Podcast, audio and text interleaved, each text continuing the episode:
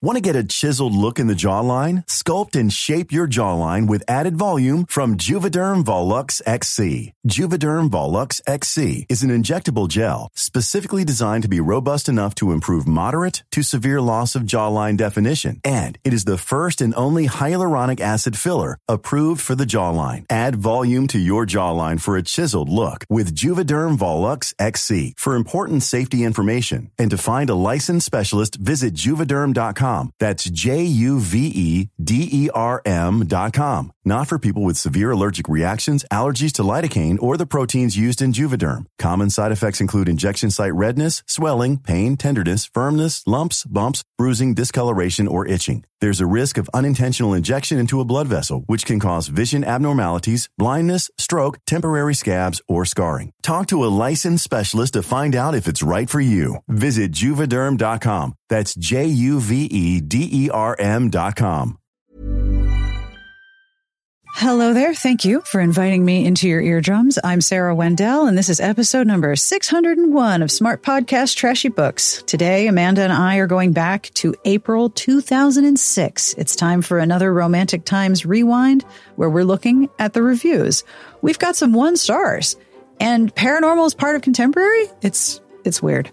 I also want to say that, as a warning, because I know this drives me nuts as a listener, things I pronounce wrong initially, domain, spelled very pretentiously. I also want to mention that during the book reviews, there's mention of suicide of a character, and there's also a mention of snakes and rat infestations. And Amanda has a lot to say about that as a recovering Florida woman, as she puts it. I will have links to the visual aids and a link to where you can find all of the books in the show notes and at smartbitchestrashybooks.com slash podcast under episode six. 601. Woohoo!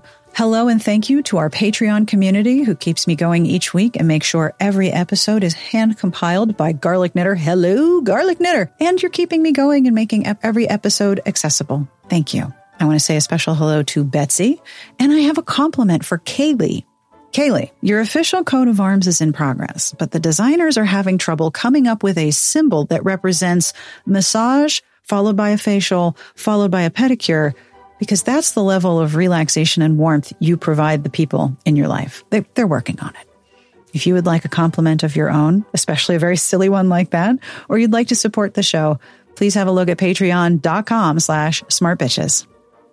Support for this episode comes from LUV, a new social app for romance authors and fans available on Apple and Google Play. Founded by Beth Stevenson, CEO of Brainpower Studios, LUV, which is spelled L-U-V, is an app that connects romance authors and fans with producers, actors, and film and publishing industry insiders to celebrate romance in its many marvelous formats and demystify the process of adapting books for film and television. Brainpower is the studio behind many of your favorite romance novel adaptations, including Shannon Stacy's Snowbound at Christmas. And the LUV app was born out of a desire to connect the production side of the film industry with the incredible creativity of romance authors in one convenient place.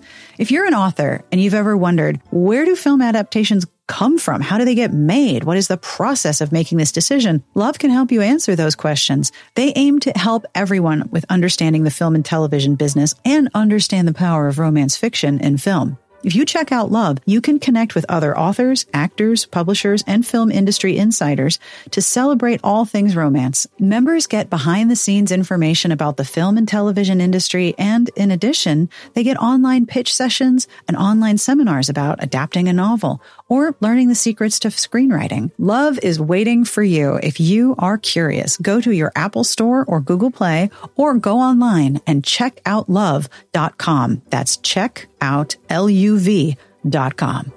This episode is brought to you in part by Lume Deodorant. If you are looking to feel confident head to toe, have you considered making the switch to Lume? Lume is a one of a kind whole body deodorant that was designed by an OBGYN. It's clinically proven to block odor all day long, and they've got over 275,000 five star reviews to show for it. And we have a special offer. New customers get $5 off Lume starter pack with our exclusive code. Use code SARAH30 at lumedeodorant.com. That's L U M E D E O D O R A N T dot com. Now, we recently cleaned out my teenager's backpack because the quarter was finally over. And one thing he immediately shoved back into his bag was the Lume deodorant cream. Because if you remember high school, when there's gym class and there's no time to change or shower afterward, Lume is a lifesaver and it doesn't irritate his skin at all. I've also found so many people talking about Lume online.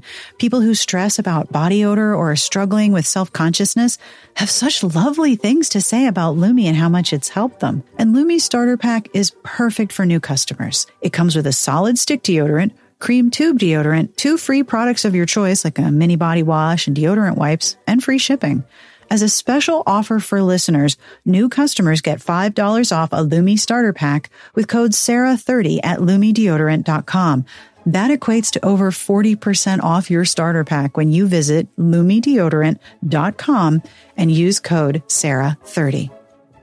All right, are you ready to start this conversation about reviews and many other things? Let's go back in time to April 2006 on with the podcast. Are you ready to talk about April 2006? Yeah. There's Wow. a lot in here. There's a lot in this issue, right? Yeah. What were your overall thoughts about this this this piece of antique literature? It reminds me the early days of the internet. Um I remember when we had dial-up AOL um and everything like every program it reminds me of like Clippy. It reminds me of like that era of like Clippy, Microsoft Paint. the sound Um, effects of signing on to MSN Messenger, brum, AOL Instant Messenger, GeoCities or whatever like Gee, That's- an Angelfire. this I don't mean this in a bad way. But this magazine is the equivalent of clip art meets like sparkly cursor or like you know like the glitters that follow the cursor. The trailers, yeah. Yeah, this from particular like issue is very is very trailing cursors from like the late 90s even though we're in like 2006. So starting with the cover, this issue is very much full of Amanda things, I think. Mu- Not as much as the last one, but this one has some solid Amanda bait. And we've got Kresley Cole's A Hunger Like No Other on the cover. And it's actually a really good cover because the sidebar is very clear. You know what you're getting. It looks like a magazine, but also Yeah. it helps that that cover art is real good. Yeah, the only thing I mean, we're back to Romantic Times Book Club, the magazine for fiction lovers. Yeah, we don't need to pick a masthead. It's like me changing the name of the website on a whim every few months. Let's do it. Somewhere our But yeah, developers are so like, this- no, you may not. this is the the debut of the Immortals After After Dark series. Yeah, which- the novella was in an anthology, but this was the first single title, right? uh, yes, Yeah. yeah. I think uh, the Warlord Wants Forever is Mhm. the novella. I think. Yeah, it's the first one is The Warlord Wants Forever because it was released as a standalone digitally, I think. Yeah, But it's a it's a good cover. The best part of this cover is the pulp fiction and hard case crime illustration in the top left. I would have had I love that. th- so it's a pulp illustration of a woman in a purple gown that is barely hanging on to her boobs in the front there. It is about to go south with gorgeous. Can we just talk about her shoes? Those shoes are amazing. They're I'm like looking at her shiny hair. Her the hair's blue, so shiny. blue kitten heels and then gorgeous shiny black hair. And she's up against a, a, Hey, a hay, a hay bale. I think this is a reference to Jane Russell in The Outlaw. Oh, All right. Are you ready? Let's get started with historical romance. yes. There's so much content and then reviews. Like it's a very, it's a very big issue. No wonder they print it on newsprint. It's a very So- different magazine than the one we were looking at in like 2015. Yeah, I, I like kind of skipping back and forth in time because the contrast is more visible. Like I have one from 1988. Where do you see oh my that? Ooh, god. I know. Eight years old. No, I was 13. I I wasn't born. I was 13. so in romantic times, historical romance, there are three historical fictions and a whole bunch of historical romance. And the range is from two to four and a half stars top pick. And the reviews are substantial. So why don't you go first?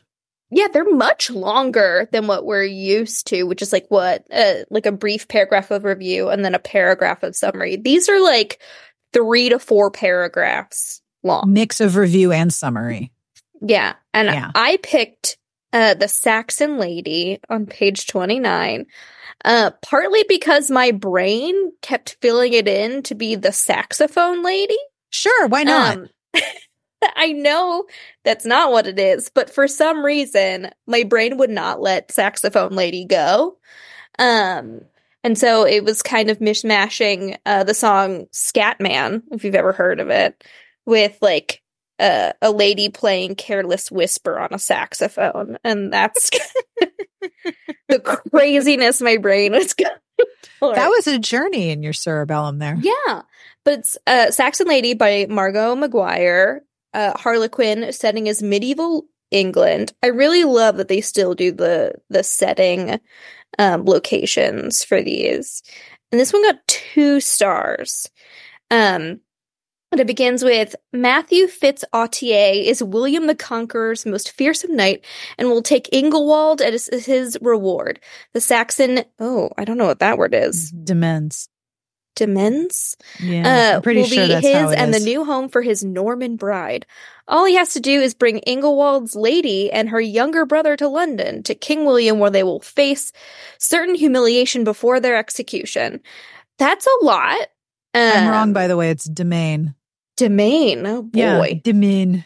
The reason why I picked it is because that first paragraph is a lot of information, none of which wait, makes any sort of sense to me. I can continue. Lady Elia will not give up so easily despite her mother's long ago prophecy about finding love and the strange feeling she has at the first sight of her enemy. Elia defies Fitz Autier at every return. But even though he's her sworn adversary, she finds herself in his arms again and, and again as they combat one danger after another in their travels to London. Once there, the couple has to fight not only the king's will, but also Matthew's estranged father and the father of his Norman bride to be in this quickly read tale. Devotees of this period may be disappointed by a lack of accurate details and setting. Instead of the conflict so prevalent at this critical time in England's history, we watch Matthew debate over the current action to take to take once he's seduced Alia. Sensual is in all caps after that description.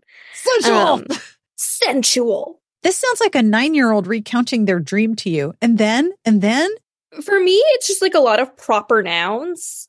and it's like, am I missing something? Am I supposed to know who these people are? But it's just like a lot's thrown at you. And I'm like getting whiplash going back and forth. So now they have like a, an, a, a sex rating at the end of each review. in all caps, so they're yelling in all you. caps. Sensual. sensual, where it's sexy, borders on erotic, very graphic sex, spicy, very explicit sex, very sensual, spicy. That you have a spicy category, um, spicy but goes beyond conventional lovemaking, explicit sex, what sensual. does that mean? Goes beyond conventional lovemaking. Is that like we do things other than missionary? Like we talked about their know. their their their sexy ratings before. It makes no sense. Yeah, so sensual. Most romance novels fall into this category. Category conventional, conventional lovemaking, explicit sex. Missionary. That's all you're getting. may or may not include lovemaking, no explicit sex. These are there's so much gray area. What is the difference between lovemaking and explicit sex? But the, you have one, two, three, four categories that for explicit sex. And sweet is no explicit sex, but also may or may not include lovemaking. It's a terrible rubric. Sensual. I feel, I feel like we've seen it before, but I don't ever remember seeing the all caps at the end of a review screaming at you. That might be the subtitle of this episode. Sensual. Sensual. we insist. Yeah, a lot of these reviews are like book reports. Yeah. Like, here's what happened in this book. Now, here is what's wild for me. On page 24, there is a review for Penelope and Prince Charming by Jennifer Ashley, published by Leisure, setting 1819 England, four and a half stars. Jennifer Ashley now writes historical mystery. She writes the Kat Holloway series. She wrote um, The Madness of Lord Ian Mackenzie. But this is like a whole other other genre. So this is the review for Penelope and Prince Charming. Until his father's death, Prince Damien of Vengaria, or Novengaria, there's an N in the front, was Europe's most infamous playboy. In 1819, how did that word get around? But anyway, he's the, Europe's most notorious playboy. Before he can inherit his title, he must find a very special wife. His search leads to Penelope Trask, who is known as a twice jilt and seems uninterested in Damien's pursuit. Actually, Penelope feels an overwhelming, almost supernatural attraction to Damien. Something outside of themselves has brought Damien to Penelope, and she's the only woman who can make him and his kingdom whole. Enemies strive to tear them apart with bitterness and jealousy, but amid danger and political intrigue, Damien and Penelope forge a bond of love and risk everything to hold onto their grand passion and their country. The magic of Ashley's latest is in not only the spellbinding plotline, but also her impressive writing style and engaging characters involved in a grand adventure. This is a very special, highly satisfying read. Sensual! Sensual! So I'm like, okay, hold on. Is this is this a paranormal? Like an otherworldly thing? So of course I go down a rabbit hole and I open up the Amazon link. First of all, the, the cover, the redesigned cover is really just very blue. But it is a fairy tale series. And in the new listing, it says Penelope and Prince Charming, colon, paranormal historical. And apparently the whole Vangaria series, there's four books, are all sort of paranormal historicals or historical fantasies. The rest of them are labeled historical fantasy. And if you look, if you look at the Mad Bad Duke, oh my God. I'm going, I'm going. That's feet. Those are feet. the Mad Bad Duke loves feet. Loves feet. Why are there feet? I don't know. This man anyway, loves feet. This guy loves feet. Anyway, one of the Amazon reviews says, worth mentioning. This book is a historical paranormal with magic and fantasy element, elements, along with taking place in the Regency period. So first of all, that's romantasy. And second of all, none of that is super clear in this review. So if I read this and was like, wait a minute, I'm getting like, I'm getting a historical fantasy, a fantasy romance, a historical romantasy, and that's not in this review at all, I'd be really annoyed. No, but like other reviews in the historical section, up at the top in italics will have historical paranormal, historical fantasy. Why doesn't this one have it? Yeah, it says historical fantasy on the same page for Sword of Darkness by Kinley MacGregor. Yeah. They're not weird. consistent. So yeah, there's some romantasy in here, but it's not properly labeled. Shall we move on to romantic suspense? Yes. Which one did you grab? I grabbed You Can't Hide by Karen Rose because not a lot of books um, in this section. No. It's, like it's on page 34. I'm, I'm scrolling. 34. Um, All right. But just like romantasy, this word jumped out at me and I was surprised of its of its, its existence in 2006. Yeah, bring it. I completely agree. So you can hide Karen Rose. It has four stars. Um, the first paragraph, the loss of a patient by, oh, sorry, trigger warning. Before I continue, trigger warning for everyone. Uh, suicide is mentioned in this review. So before I continue. Um, the loss of a patient by suicide is every psychiatrist's worst nightmare. Unfortunately for Tess Ciccatelli, it's been a while since I've taken Italian, Dr. Tess Ciccatelli, it's becoming an all too common occurrence, which, what? Yikes. Um, when Detective Aidan Reagan looks into the apparent suicide of Cynthia Adams, he discovers that someone has quote unquote gaslighted the woman into killing herself. The damning yeah. evidence points to Tess as the culprit, but she insists she's innocent. As Aidan and his team investigate, anomalies start to turn up, and soon it becomes apparent that while others are dying, Tess is the primary target. But why? To invalidate court testimony she gave or a personal vendetta? Whoever this killer is, the person is extraordinarily crafty, treacherous, and violent. Rose's rise to the top of the romantic suspense genre has been swift and for good reason. This is just the latest in a string of truly diabolical and chilling romantic thrillers, densely plotted and with amazing twists. This novel is, in a word, riveting.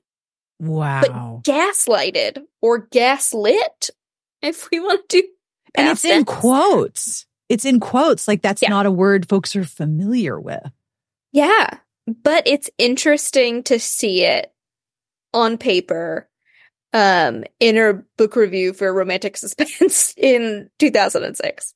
Well, the book I choose is also on uh, page 34.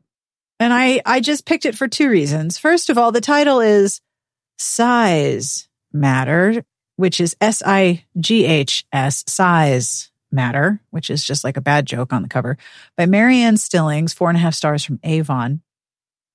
Wait, And- pause. Yeah. There's no sensual. No, there's no sex ratings in these. No, they're only rating the sex ratings in the in the historicals. We'll have to see if they show up again because they're not in the What the suspense reviews. Okay. Yeah, there's Continue, only the only the stars. That is interesting, isn't it? Okay, so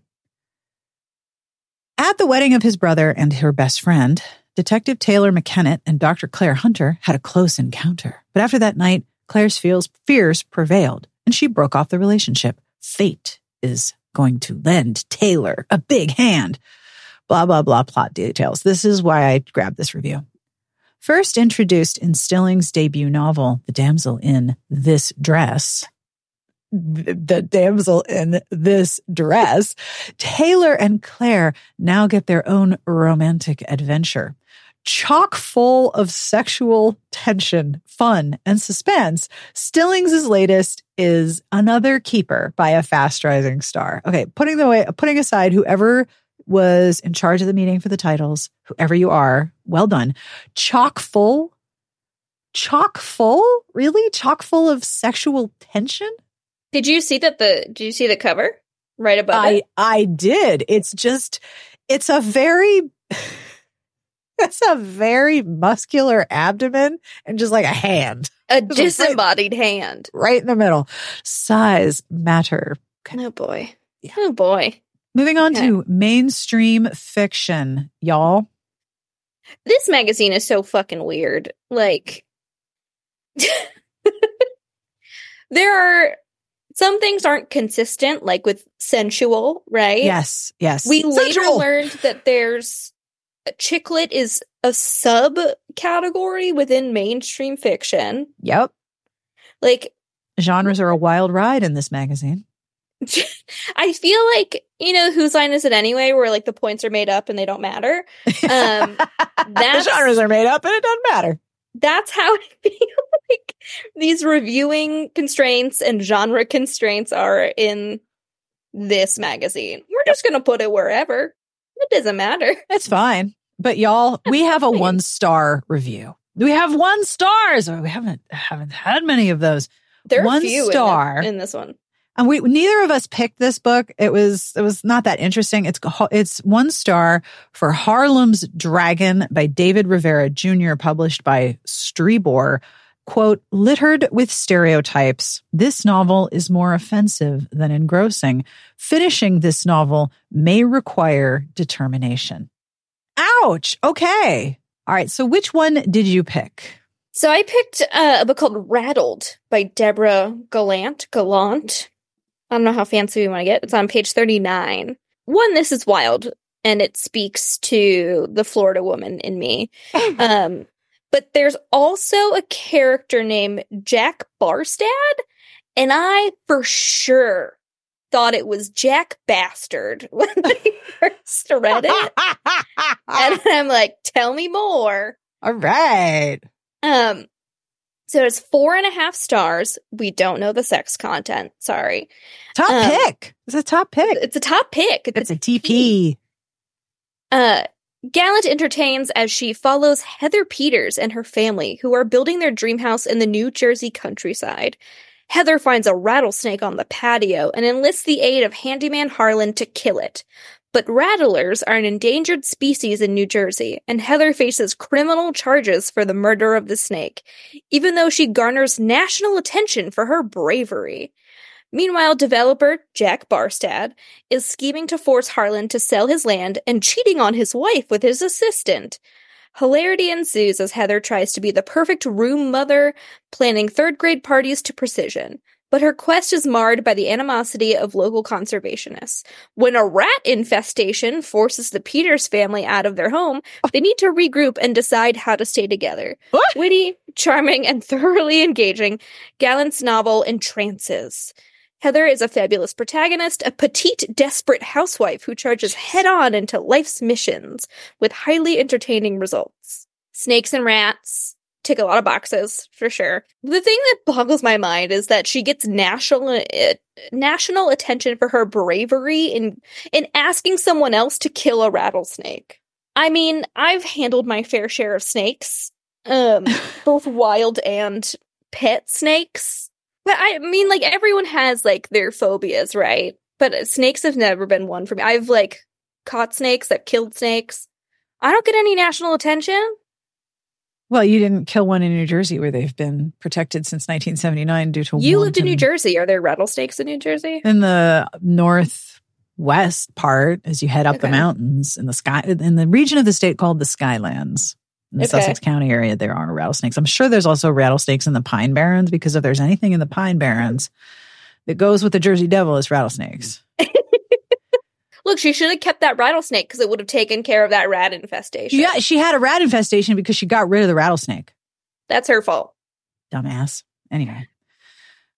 So the book that I picked now, it's what's interesting is we have romantic times, mainstream fiction, and then there's a subsection of chick lit with such titles as Looking for Mr. Goodfrog, Tales from the Crib, Love Life and Linguini, and Divas Don't Yield. But the book I chose in mainstream fiction is on page 40. This is Amanda bait. I think you need to know about this. There's an anthology from Kensington. I believe it's Kensington Dafina, which was their uh, black author line. And yes, that, uh, uh, yes, very not great, but this is 2006. That was a thing then. Uh, Voices from the Other Side, edited by Brandon Massey, four and a half stars top pick. This is a horror anthology. Now, it doesn't tell you how great it is. I will expand on that, but here's the review. This anthology enthralls readers with 16 tales that delve into the deepest recesses of the psyche. The tales touch on moral retribution, eroticism, witticism, and pure science fiction. This collection points the way toward an African American literary renaissance. This exceptional collection paints characters in vivid detail and draws readers deeply and personally into the twists and turns of each character's dilemma and each story's plot. From slavery to freedom, Afrocentric themes lead readers into the depths of suspense and the height of mind boggling intrigues. This is a lot of word salad, I am fully aware. Tales of Werewolves, a middle passage battle with monstrous consequences, beautiful femme fatales, and the nightmare of an extraordinary appendage will keep readers completely engrossed. Massey's skills are prominently on display in any compilation featuring differing styles and themes. Readers will embrace or critique various stories. Readers should find the vast majority of the stories page turners and the others excellent food for thought. The stories in this anthology are amusing, daring, and imaginative. This is a real winner. Now, I found Voices from the Other Side, Dark Dreams, and Dark Dreams 2 on Amazon. They're still available, I believe, mostly on um, in paperback. I don't even know if it's digital. But the authors in this anthology include Eric Jerome Dickey, Tananarive Due, and L.A. Banks. Due and Banks are Chef's Kiss. Right? The Dark Dreams was published by Dafina in 2012. So this was clearly a series that went on. But I mean, I wonder if you can find used print copies of Voices from the Other Side, because this sounds like very much your bait. All right, moving into inspirational. This was a hard section because this was just, this was not, this was not great. We've got a lot of reviews ranging from two stars up to four and a half. But this was I really struggled to pick something in this section. Like this was a hard one. And no big hats. No There's big hats. Distinct lack of big hats. Unacceptable in, lack of good jobs and big hats in this issue. Um. So I picked on page forty-eight, "A Girl's Best Friend" by Kristin Billerbeck. And this is labeled as chick lit. They have other ones that are like suspense, historical fiction. This one is chick lit. Three stars. Can a girl who dons diamonds for a living find true love, her purpose in life, and realize there's more to life than spending time at the spa? My first, like, interjection was like, who cares? Enjoy your diamonds and yeah. spending every waking moment relaxing at a fucking spa. Like, Like, why is there girl on girl crime here? just enjoy it. Like, I I'm want not coming after diamonds for, for, a living. Do you know how many times I have regretted not starting a blog that reviews yachts and diamonds? Like I could have been reviewing fine jewelry and having that arrive on my porch like every morning at 10:30. That could be amazing. No, I did Yeah, not like do maybe that. make some charitable donations or whatever, but Dawn's enjoy yourself, like, for a living. it's Sounds fine. great. Sounds great. duped twice by men already, Morgan Millard is not about to make the same mistake a third time. Could George George Gentry, oh the smug lawyer with abs that make Mr. Universe look emaciated, tempt her to trust one more time? no. How how jacked and dehydrated is this man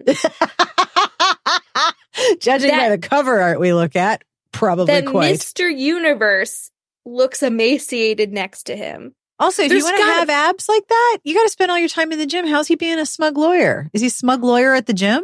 Is he like 24 hour fitness is his office? Come meet no me by the weight on to him about you know is there more to life than spending your time at the gym No, no, because that's allowed.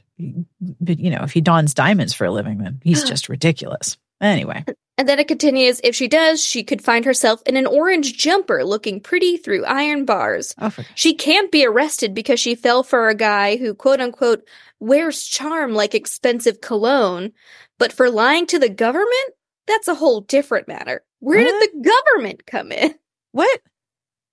what's happening Just put on your diamonds and go to the spa. This is a bad day. Initially, readers may have trouble bonding with Morgan in this second book in the Spa Girls series, I just want to go to the spa now. but with the right amount of whining, introspection, pathos, intelligence, and humor, this book and its heroine eventually win over readers thanks to the author's talent. Wow. Who's doing the whining? The readers or the heroine? And what is the right amount of whining? For me, the right amount of whining is none whining. So they mentioned Wow. government issues. She She's wants to know if there's more to life than spending time at the spa, but the series is literally called Spa Girls. Wow. Um, I guess you got to take off that bathrobe at some point. Put on some shoes. I guess no one's making you.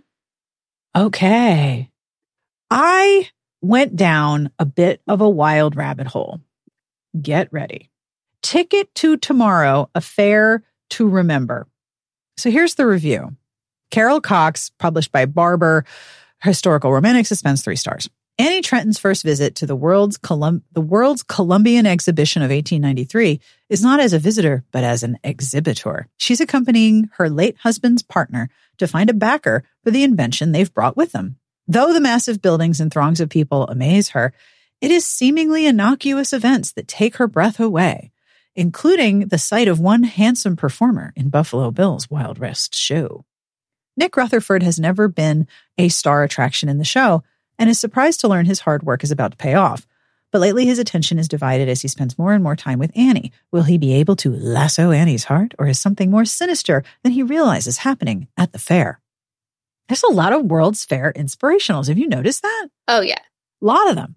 Two quirky characters enhance this enjoyable and moderately paced story. Both hero and heroine are likable, and the setting is unique. Water is wet, ice is slippery. Cox recreates the setting well enough, but sometimes the story lacks the excitement warranted by such an incredible event for its time. Right. And I was like, well, wait, why is the event incredible? Why would this be like there's a ton, like I said, there's like a ton of World's Fair books, right? Okay. Ticket to Tomorrow. Found it on Amazon. Is the 1893 Chicago World's Fair. First and foremost, she is determined to see her late husband's Will's genius recognized by displaying his last invention, a horseless carriage. Okay, so her her late husband invented a car. Like you gotta you gotta lead with that. Like that's that's really important. You gotta put that in there. Her Will's absent-minded partner, Silas Crockett, is thrilled with her that millions of fairgoers will be able to see and admire their innovative creation.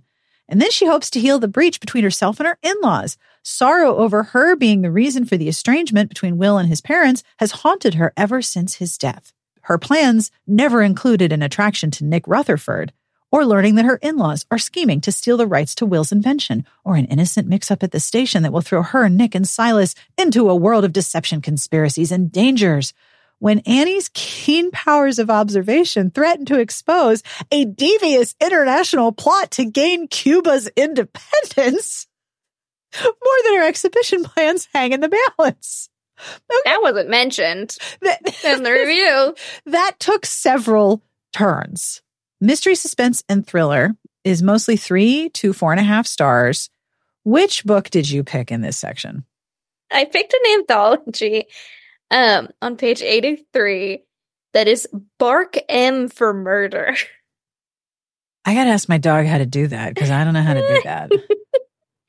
um, and I didn't pick this for any like specific reason in the review of like what just kind of the general uh bonkers behavior of this bark m and, for murder yeah what do you think is involved?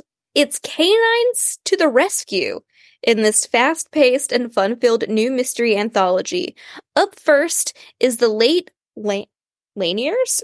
Sassy Jo Beth Siddon and her incomparable bloodhounds in red shirt and black jacket. Jo Beth and her dogs must follow the trail of a cold blooded killer. The talented West is at the top of her game in Nightmare in Nowhere, in which an amnesia plagued woman's best chance for survival is a remarkable German Shepherd. The French Poodle Connection, rising star Kelly's offering, has ex cop turned dog trainer Jack Field hip deep in a twisted case of bank robbery and murder when he innocently agrees to school an ill tempered toy poodle. Oh, I would mess with a toy poodle. Finally, New York Times bestseller Jance strikes a blow for seniors everywhere with her novella with her novella Case of the London Cabbie. When she suspects her sister is falling for a con man, 70 something Maddie Watkins rounds up her dogs and decides to investigate. We're just finding all the trends in here. this anthology showcases an outstanding quartet of storytellers and proves that in a crisis, dogs are definitely man's or a woman's best friend. These stories, filled with twists as well as humor, are perfect for fans of mysteries and canines. so imagine there's like one copy left and people are fighting, two people are fighting over it. Well, I like mysteries. Well, I like canines. It's wow. like the the old Reese's like commercial or whatever. It's like you got chocolate in my peanut butter, you got peanut butter in my chocolate. Yep. It's like you got dogs in my mystery novel. You got dogs in my mystery novel. Now there's dogs and cats in your mystery novels all over the place. I know. I picked what something on the same page. I didn't even care about the review. I just need to tell you that this book is called A Hole in Juan. I saw that. English teacher Amanda Pepper's life is in turmoil. Not only must she and her husband CK share their Philadelphia apartment with his 16 year old high school dropout nephew, Pip, she must also deal with rumors circulating around her school of impending Halloween pranks. When science teacher Juan Reyes is gravely injured in an explosion in the school chemistry lab, Amanda vows to find the culprit before may- more mayhem occurs. A hole in Juan is the name of this book. It's so wrong. Like that was a bad meeting. You should go back to the table and come up with a different table, come up with a different title. That makes me very sad. Yeah, a hole in Juan. Okay. Vicious attack on the science teacher. Okay. All right, moving on to science fiction and fantasy, where again there's no sexy times rating, but there's lots and lots of I wish there were. Yeah, right. I would like to know where there is the sexy times. Which book did you pick? And, oh, I, oh, in the in the in the document, everyone in the document it says rant here. So buckle. Yeah. so I picked uh, a book on page ninety. It's listed as YA fantasy. Uh, the title is Keeper of the Waters by Jenna Solitaire, and it's published by Tor. Oh, um, yeah. So in this second book in the Daughter of Destiny series, Jenna is hot on the trail of the Board of Waters after having mastered the Board of the Winds.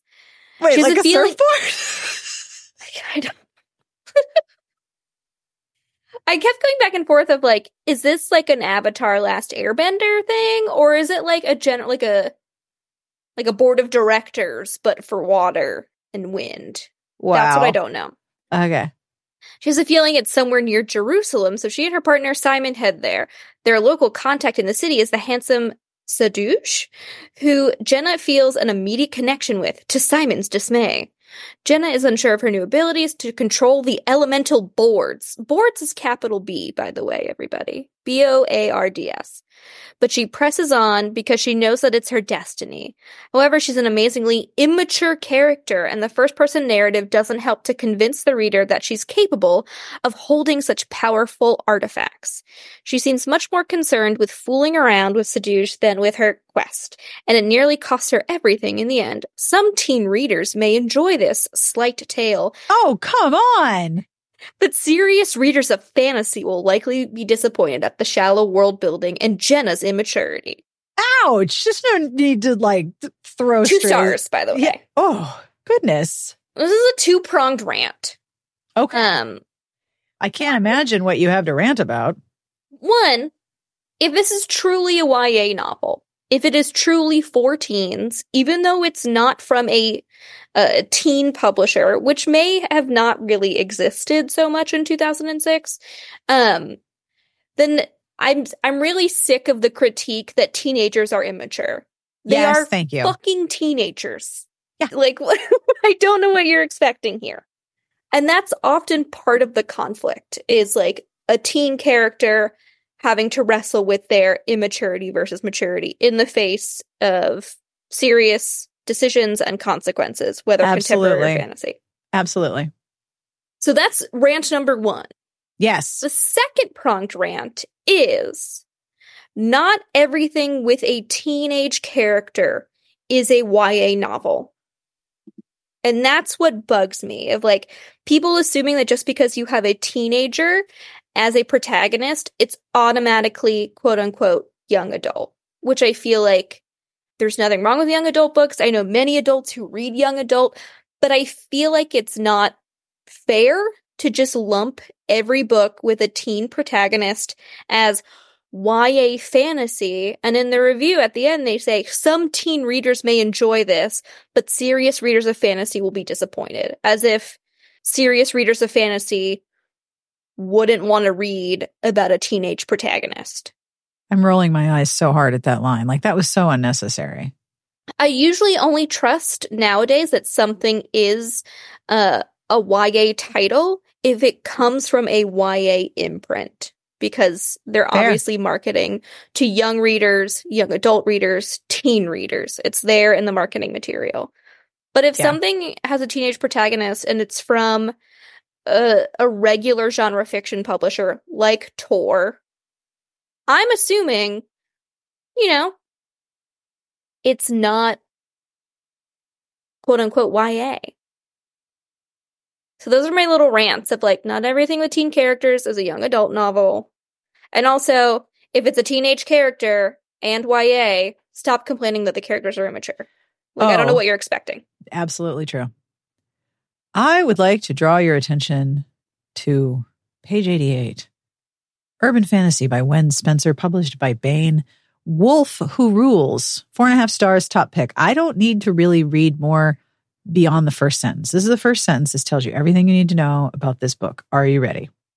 In this fantastic sequel to Tinker, Tinker is still adjusting to being an elf while trying to figure out a way to clean up the mess she made of Pittsburgh and Elf Home when she destroyed the transdimensional gate. At least she thinks she destroyed it. So, okay, you know what happened in book one, but apparently she fucked up futuristic fantasy Pittsburgh.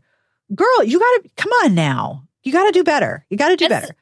Since you're familiar with Pittsburgh, what do I you am. imagine uh, a supernatural, futuristic fantasy Pittsburgh to look like? It's pretty tech heavy. Like there's a lot of tech in Pittsburgh, Google's in Pittsburgh, Carnegie Mellon's in Pittsburgh. Like there's a lot of tech in Pittsburgh. So there's a lot of futuristic shit. But I would really like to think that if there was like mad, mad future tech, what you'd actually see is art everywhere.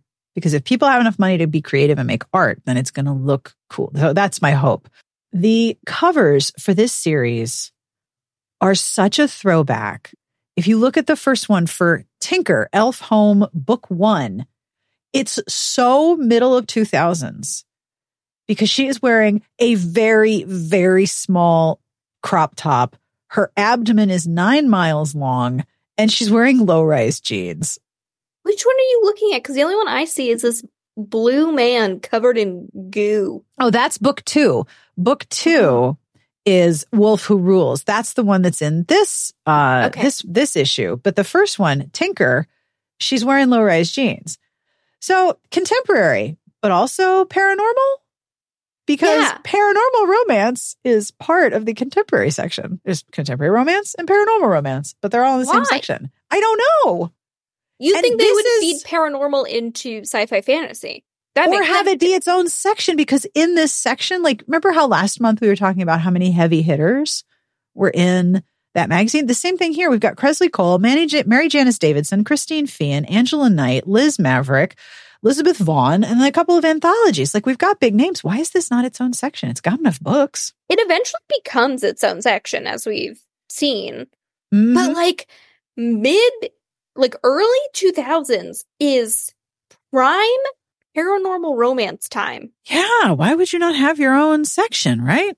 Their cover spot is a paranormal romance, but it doesn't even have its own category. Doesn't have its own section. Like, at least I, it's super weird, right? yeah, I don't understand. Very weird. You also noticed something very important here. Yeah. Um, Mhm. which I also noticed. Good, we're mind melding again. Yeah. So a lot of the books in italics above the title say that they are African American. And there are a lot. I would be, I, I haven't done the math, but I'd be willing to bet that at least half or a majority of the books covered in contemporary are African American romance. Like I see Kimani and Arabesque on here, Mm-hmm. uh, urban books, like Dafina, definitely Dafina's Genesis on here. Indigo. Yeah. Um, so a lot of African American romances is how they're labeling it. I also want to note that this section seems to be more harshly graded on average than a lot of the previous sections. Sarah and I have talked about how kind of loosey goosey they are with giving things high ratings. I think one of the recent ones we did were like, yep, all four stars, all three and a half stars, whatever. Mhm. Um, this one has two one star reviews yep. and what, like five two star reviews and a lot of threes. Six, Um, six two star reviews. This one seems to be graded um, on average much lower Yeah. than the rest. And like, you It's know, I weird. see a Kimani one that's at one star. I see a few that are two. The black presses are the ones with the lower grades. Um, and this, okay, this, this matches a lot of criticism of RT over the years for a very long time, even when I started going to the conference, like, you know, 10, 15 years later. But not only that, they don't even consistently apply that grading rubric across genres. Like everyone's just using their own star system and you have to figure it out. It's weird. Yeah. And like, we don't know, we don't get to know the reviewers, which is something that we've talked about Yes. um, previously. And I feel like on our site, I hope our community community gets to know the reviewers well enough. Yeah. To be like, okay, if Amanda gives this a C because of X, Y, and Z, I would most likely give it a B plus because of that same thing. Like things that bother Amanda are like catnip for me, or vice versa. Oh yeah, I've got an email that says, I love everything you hate. Keep up the good work. So, but we don't really get to know the reviewers that well. Um, no, and I'm I'm not sure even if you had the time to track the names of the reviewers across multiple issues, Yeah. if you would see a continuity across issues just from the same reviewer. Like it's really it's a wide range, right? Yeah. So even if like you could try to make up for the like wishy washiness in the grading rubric by Yeah. filling in those gaps of like, okay, you know, so and so gives this a two because of this particular thing, but I Mhm. know that like if I were to read it, that wouldn't bother me or whatever. there's- we don't even get to do that sh- kind of shorthand. And what's wild is that there are some major names in Black romance in this section. Yeah. Like there's Sarisha Glass, Shirley Hailstock, Michelle Monkou, who I was on panels with and is so good on panels. I don't even know if she's still writing. She's amazing. Uh, Elaine Overton, I think Adrienne Ellis Reeves is, yep, she's in there. Like there's a lot of really prominent Black romance names in this section, and the grading is just so wide. Yeah. So, which book did you pick? So I picked Truth or Dare by Delilah Dawson. This is a romance um that I feel is one of those where it takes like a hard left turn or like something is mentioned and you're like, "Wait, what?" What? Um Yeah, this is very much a record scratch review. like when you make a mess of Pittsburgh. Huh? Yeah. It got three stars. Um, and it begins with accountant Sonia Drummond is tired of her ordinary life. Vowing to break free of her monotonous routine, she books a singles cruise, intent on having a fling with someone devastatingly handsome and sexy. See, what she should have Um, done is made her career out of wearing diamonds and going to the spa, and she would not have been tired of her ordinary life. And hopefully, you know, if you're on a singles cruise, don't limit yourself to just one devastatingly handsome and sexy partner. No. And also, two, boats are big enough to where, you know, if it wasn't a, a show stopping Experience. flirtation, yeah, y- the boat's big enough to where you could probably avoid them for the rest of the cruise. There is more than one kind of buffet on a singles cruise, is what we're saying here. Okay, so we have accountant Sonia going on a cruise, needs some excitement. That's what we have. She's booking a Enter- nookie cruise. Good for her. Get some, girl. Get some. Enter tall and sexy bounty hunter Kai Armstrong. Though physically attracted to Sonia, Kai is not about to let the skilled con artist distract him from apprehending her and her uncle, Ah. despite her proclamations of innocence. What? Oh, Mm. okay. Also, I mean, if you're a bounty hunter on a cruise, I feel like that's bad. I would wait until they dock and arrest her there, not be on a cruise. I can tell you, uh, I went on a cruise in June for five days out of Florida, and it was a complete mayhem disaster. There was a fight. There was somebody who was hiding from customs. There, we would we weren't allowed to leave because this person was hiding from border patrol. It was a whole thing. When we docked, there were like four different police and county de- departments uh, waiting for this boat. You really can just wait till it docks. It's fine. Yeah. And while he's never mixed business with pleasure before, Sonia's killer body might be the persuading factor. Oh, bro, come on. Okay.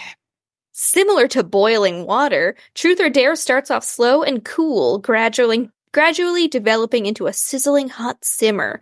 Kai and Sonia are extremely compatible, and both are likable characters. The plot is strong, well thought out, and systematically organized. The novel is full of action, though at times a little over the top, and the dialogue is often tense and overcomplicated rather than free flowing, but the dry humor balances this out.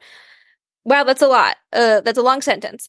And while the ending answers the question about Kai and Sonia's relationship, it fails to address their pasts and how they came to be the characters they are today.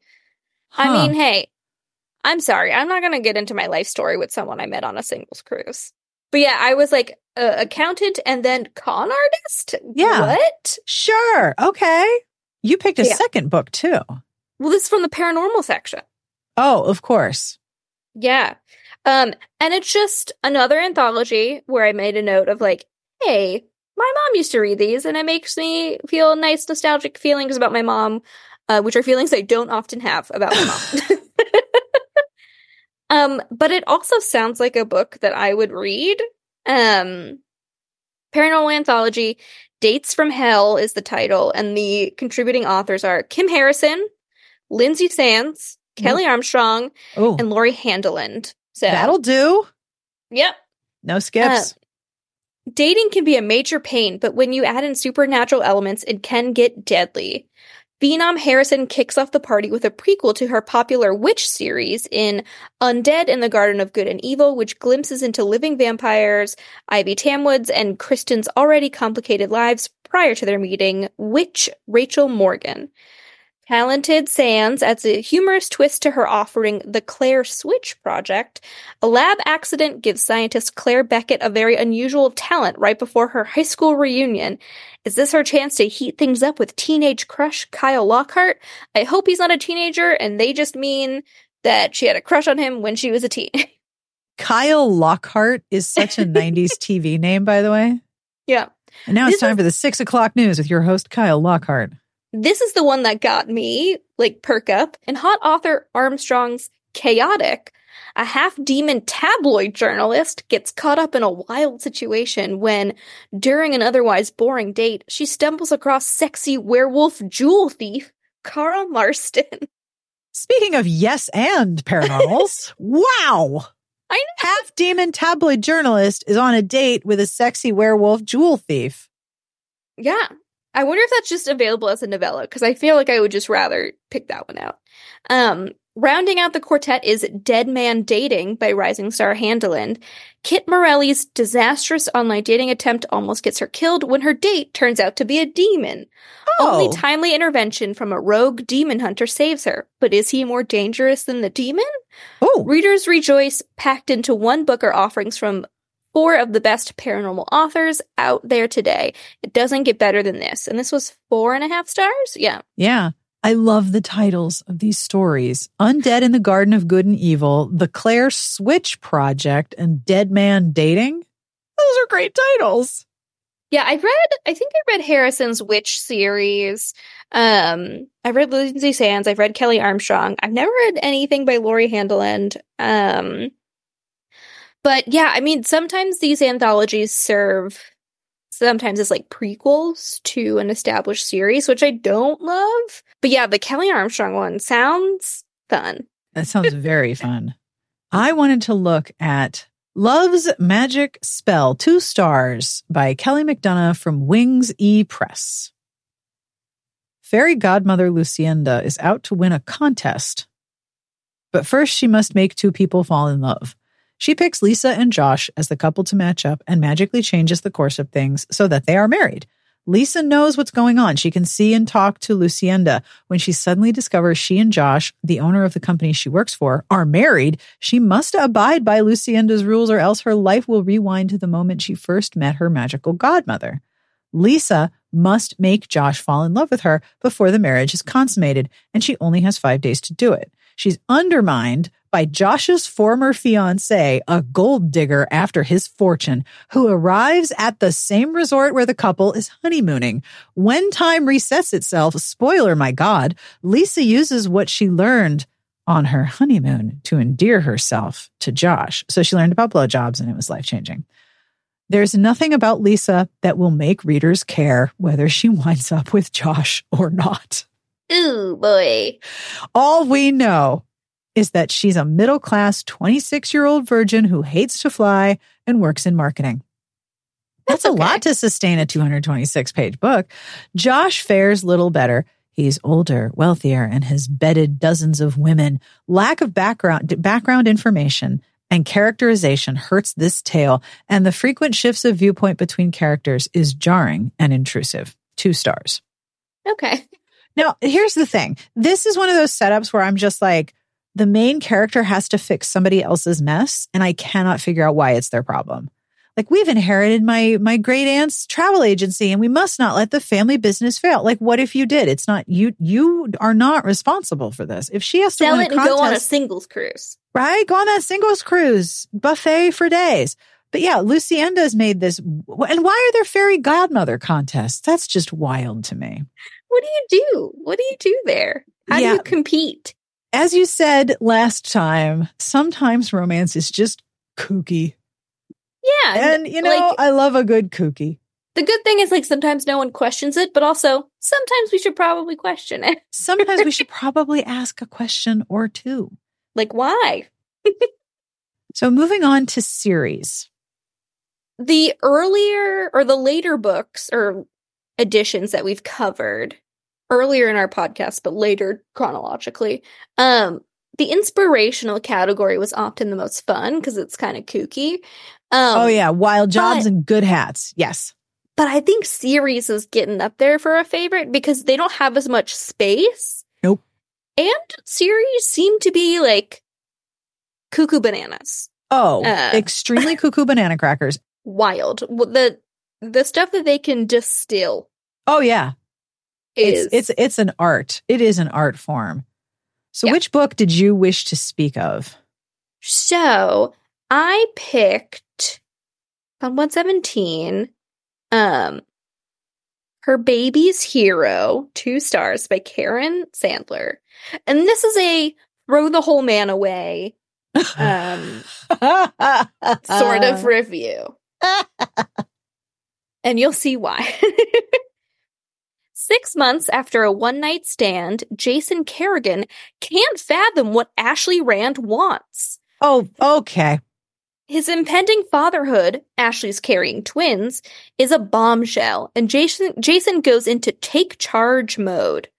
But Ashley is content with small town life, teaching and preparing for motherhood. To Jason's dismay, she doesn't want marriage or money. Emotionally distant, Jason is far from Ashley's idea of a daddy, but she can't shut him out entirely. Spoiler, yeah, you can. You can do that. Insight comes with intimacy, but she can't, but can she trust him with her heart and her children's future? Karen Sandler's Her Baby's Hero has several extremely emotional moments and vulnerable Ashley is sympathetic, but Jason isn't, even after his frozen detachment is explained. Ouch. Throw him away. Yeah. Get him out. Whole man disposal service. Yes, the entire man. She's like, oh, I got her pregnant and she doesn't want to marry me and take my money? What the hell? She seems like a well adjusted person who knows what she wants. Leave her alone. Get a job and leave her alone. It is a really weird romance conceit that in a character's past, one person has been cruel to them, so they just swear off a whole group. It's just the whole, all, all women. I could, one woman broke my heart. I can never. Okay, I understand having trust issues. That makes sense. But eventually, you're going to come to the realization that not all people are the same. We're not a hive mind. Okay. Anyway. Also, as someone who is a hashtag certified hater, like, I love to hate on shit. it is much more efficient to just devote all of that negative energy to that one person, to that bitch eating crackers. Don't exhaust yourself. You've got plenty of pettiness to go around. Don't overexert yourself. Yeah, just focus on your bitch eating crackers, and and it's much more satisfying that way. I actually have an emoji to upload to the Discord of the original bitch eating crackers graphic Yeah. from from uh, some e cards. The book I picked is on page one sixteen. It's called Heart of the Ruler by Marie Ferrarella, and it got two stars. In Heart of the Ruler, two stars by Marie Ferrarella, part of the Capturing the Crown series. Lord Russell Southgate, Duke of Carrington, is sent to fetch Princess Amelia for her marriage to the Prince of Silvershire. Those are some names, right? We've just lined up a whole bunch of extremely 80s names. Amelia seduces a very willing Russell and they fall in love. When the End of prince- story. Yeah, Done. okay. they they got they went to Bone Town on the road. I get it.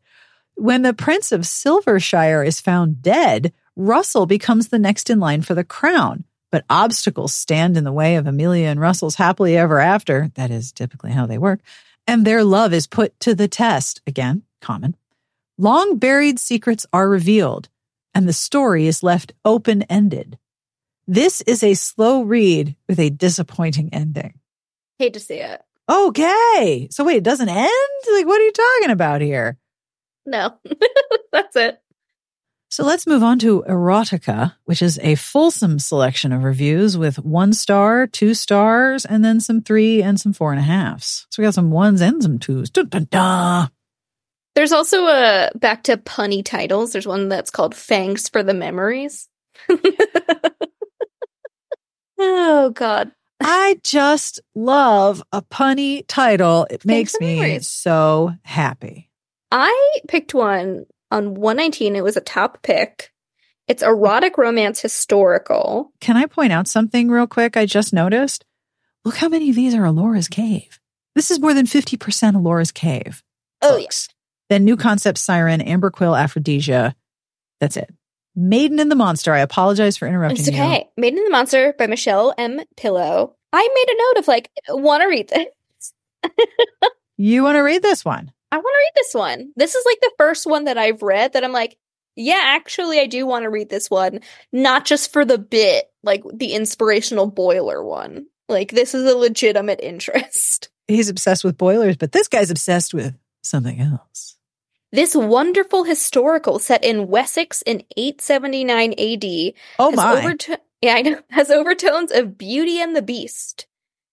Vladimir of Kessin, the Duke of Lakeshire Castle, is angry about the death of his wife six years before and is willing to be seen as a monster by the Saxons serving him. When a terribly injured young woman is left at the gates of his castle, his first instinct is to let her die. Reluctantly, he allows his servant to bring her in and care for her.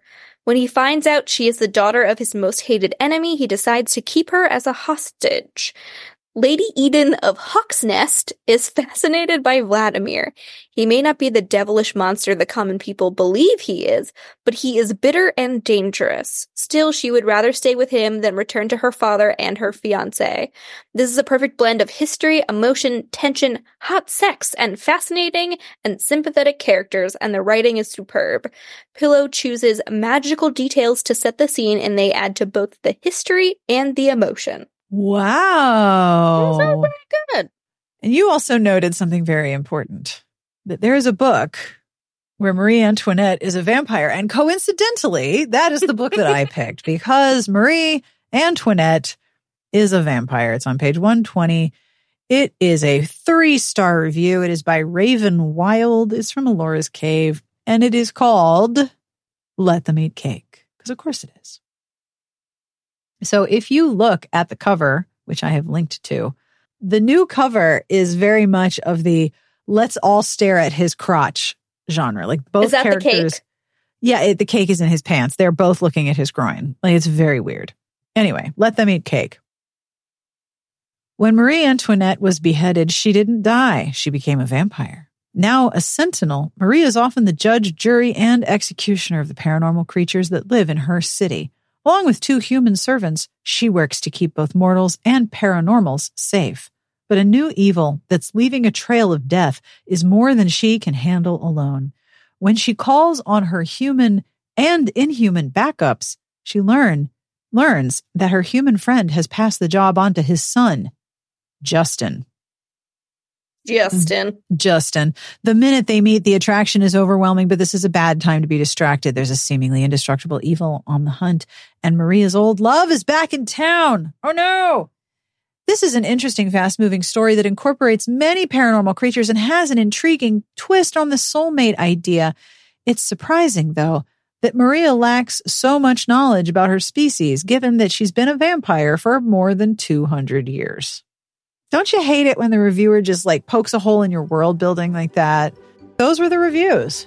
Those were the reviews. Not bad. Not bad. Some some weird ones for sure. Are you going to look up? Are you going to look up uh, some of the anthologies? Take a look at them. Chaotic, the one in the paranormal anthology, is available as a novella for Ooh. 99 cents. I'm curious what you think. The Maiden and the Monsters, 5.99. So they're both available. Yeah, I'm, I'm definitely tempted to at least snag up the the novella, for sure. which is I'm curious. It's only like 100 pages. Yeah, it'll take you 12 minutes. yeah, it will. And that brings us to the end of this week's episode. Thank you, as always, to Amanda for making this so much fun.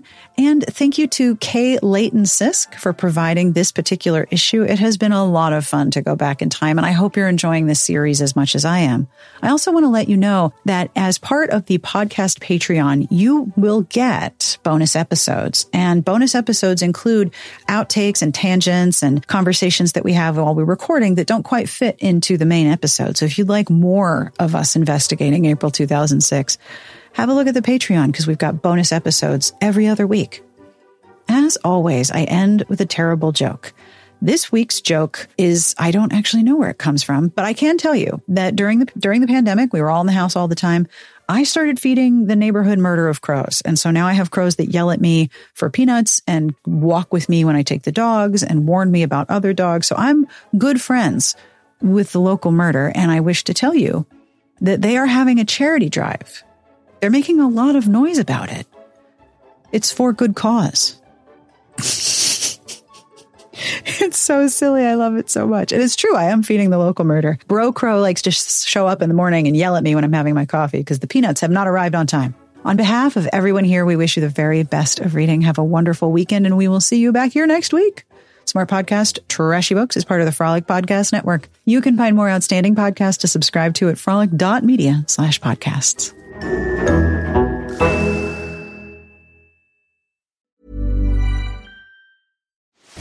Are you ready to enhance your future in tech? Then it's time to make your move to the UK, the nation that has more tech unicorns than France, Germany, and Sweden combined. The nation that was third in the world to have a $1 trillion tech sector valuation. The nation where great talent comes together. Visit gov.uk forward slash great talent to see how you can work, live, and move to the UK.